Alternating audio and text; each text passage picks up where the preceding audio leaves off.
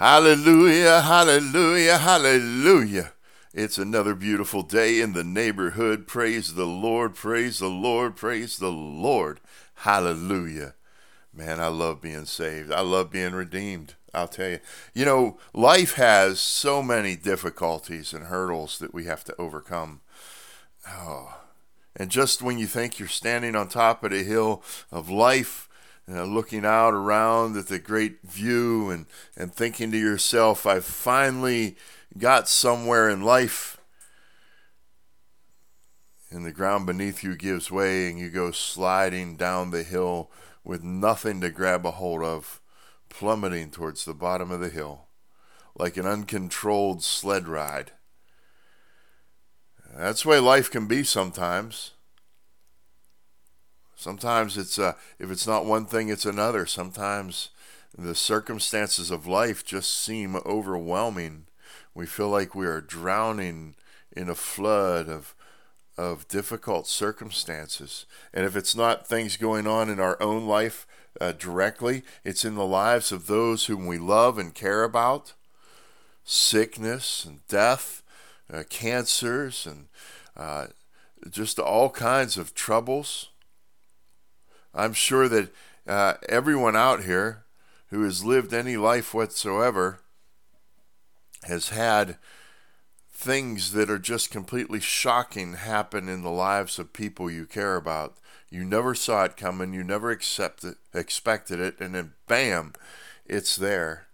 Sometimes in our own life, perhaps a family member has unexpectedly passed away, or there's been a serious work injury that's caused us to really, that's kind of upset our entire life and lifestyle, all our hopes and dreams gone in just an instant.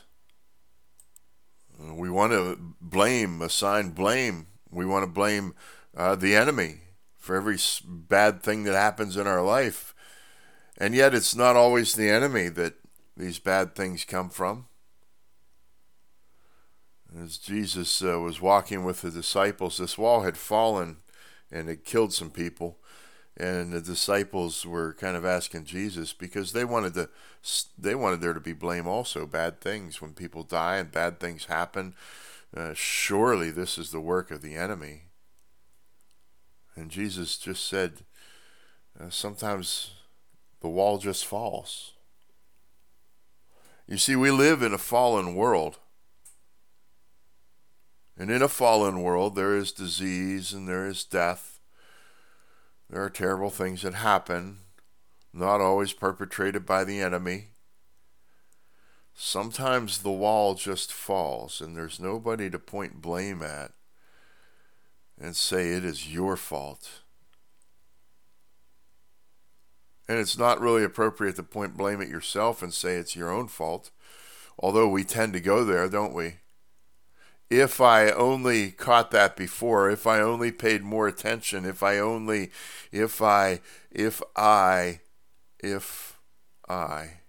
and yet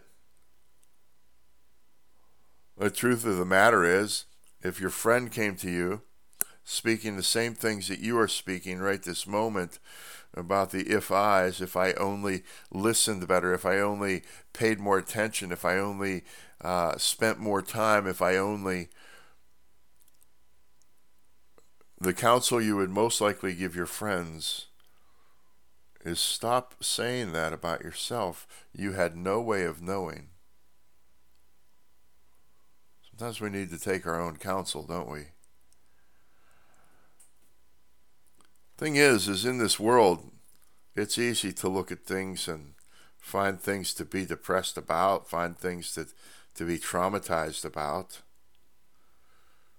Remember that old song, I never promised you a rose garden? Life is not a rose garden. Even the roses have thorns. Life itself has thorns. It can be extremely difficult. Terrible, unexpected things can happen.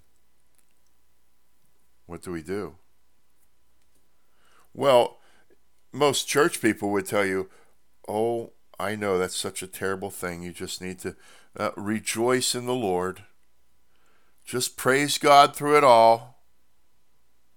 Set your mind on God. Don't set your mind on these things that are going on. What about the death of a spouse? Traumatic things like that. It's easy for someone to sit there and say that you should just praise God, set your mind and your heart on God and not on that circumstance. But when your loved one passes away, what do you do in the evenings? You know, the quiet time when there's nobody around and you're left in your empty house all alone. It's hard then to do anything more than weep and say, why, God, why? And there's many other situations in life that same thing can be applied to, when all you can do is weep and say, why, God, why?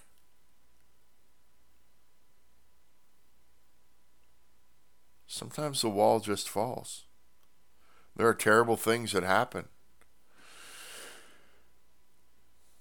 I've walked through some trauma in my life, like most of you have.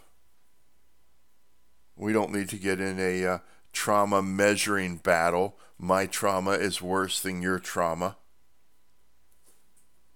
Because it's not about the trauma.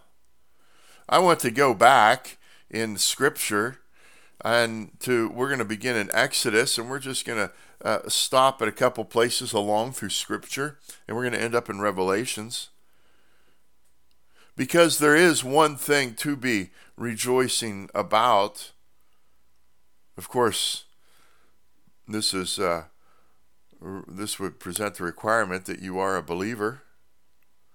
So, if you are a Christ follower, if you've been redeemed by Christ, this will apply. But if you are not a Christ follower, if you've not been redeemed by Christ, I can't tell you where your hope is, or if you have any hope. I don't say that to be cruel or mean to you. But I have found, living 37 years in the world, and living these last...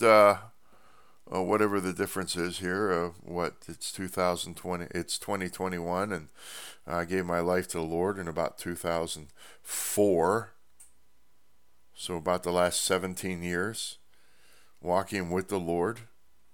I can tell you that the Lord is my hope, and before the Lord, I was my own hope, and so when I was broken, I no longer had hope. And I can't understand where a person can find hope when he rejects the Lord. But in Exodus, there's an interesting thing that's written, recorded for us in a conversation between Moses and God. And we find this in Exodus 32, all the way down in verse 33. Now, Moses is pleading on behalf of the Hebrew people. In verse 33, the Lord said to Moses, "Whoever has sinned against me, I will wipe him out of my book." In Psalm 69, the author is writing just about how his people have come after him. He's crying out for God to save him. He presents it, "Save me, God, for the waters have threatened my life. I have sunk in deep mud, and there is no foothold. I have come into deep waters, and a flood overflows me. I am weary with my crying, and my throat is parched.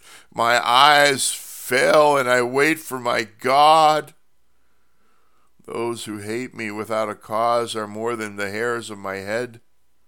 Those who would destroy me are powerful. Those who oppose me with lies, what I did not steal, I then have to restore. God, you know my foolishness, and my guilt is not hidden from you." Oh. So many times this psalm could have been applied to my life. The waters have threatened my life. I have sunk in deep mud, and there is no foothold. I have come into deep waters, and a flood overflows me. I am weary with my crying, and my throat is parched. My eyes fail while I wait for my God. Anybody who has suffered great moments of darkness and depression in their life can relate to that.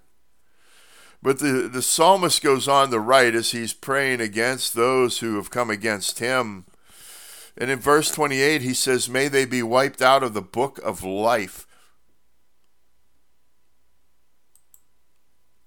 And again, in Luke, Jesus himself refers to the book of life when he says in the 10th chapter of Luke, in verse 19, "Behold, I have given you authority to walk on snakes and scorpions and authority over all the power of the enemy, and nothing will injure you. Nevertheless, do not rejoice in this, that the spirits are subject to you, but rejoice that your names are recorded in heaven." Or in one translation, that your names are written in the book of life. In Revelations chapter 3, the Lord is speaking and he says, "But you have a few people in Sardis who have not soiled their garments, and they will walk with me in white, for they are worthy. The one who overcomes will be clothed the same way in white garments, and I will not erase his name from the book of life. And I will confess his name before my Father and the angels." And again in Revelations in chapter 20, starting at verse 11, "Then I saw a great white throne and him who sat upon it, from whose presence earth and heaven fled, and no place was found for them. And I saw the dead, the great and the small, standing before the throne, and the books were opened, and another book was opened, which is the book of life.